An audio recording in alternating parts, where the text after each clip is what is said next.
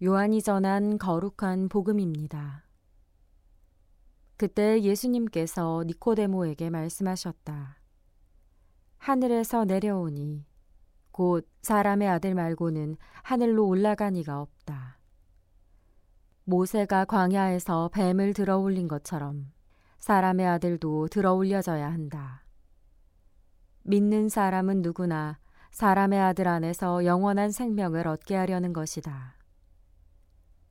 하느님께서는 세상을 너무나 사랑하신 나머지 외아들을 내주시어 그를 믿는 사람은 누구나 멸망하지 않고 영원한 생명을 얻게 하셨다.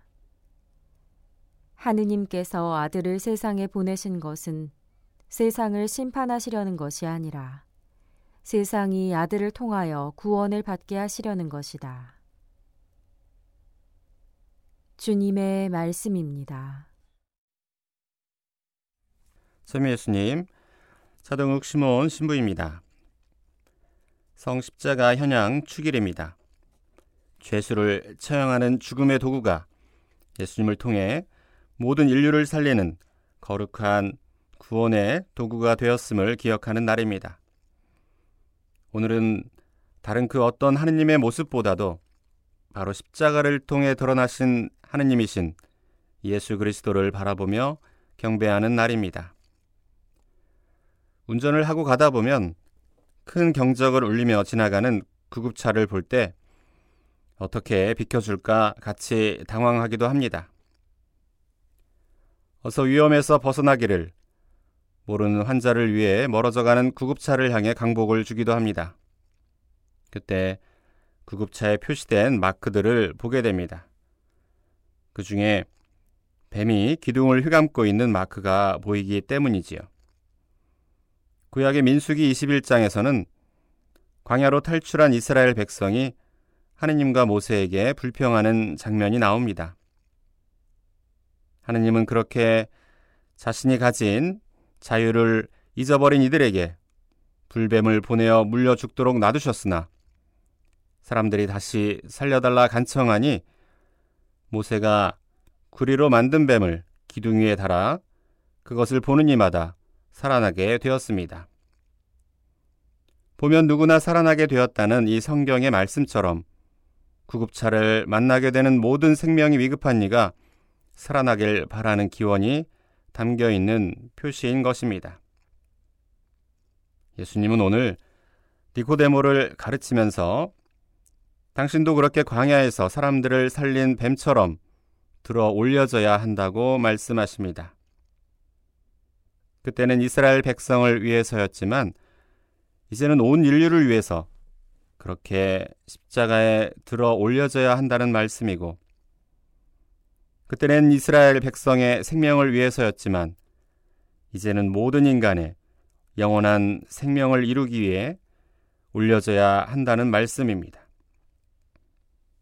그렇게 하느님은 세상을 심판하러 예수님을 보내신 것이 아니라 구원하시려고 예수님을 보내셨습니다. 십자가는 그 사랑의 절정의 표지입니다. 사랑은 거저 주어지는 것이 아닙니다. 사랑은 반드시 희생이 필요합니다.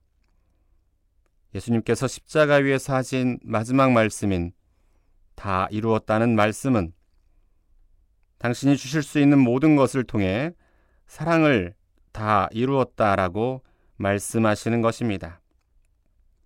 삼일체 하느님은 참으로 모든 것을 다 이루셨습니다. 우리를 창조하시고 사랑하시며 영원히 살도록 구원을 보증하셨습니다. 구리뱀을 보는 이가 살아남았듯이 이 십자가를 통한 구원을 믿는 모든 이는 영원히 살게 되었습니다. 그러니 그 십자가의 구원을 믿고 십자가의 삶을 선택하는 것은 이제 우리 차례입니다. 저 십자가를 바라보면서 하느님이 얼마만한 사랑이신지 항상 깨달을 수 있도록 해야 합니다.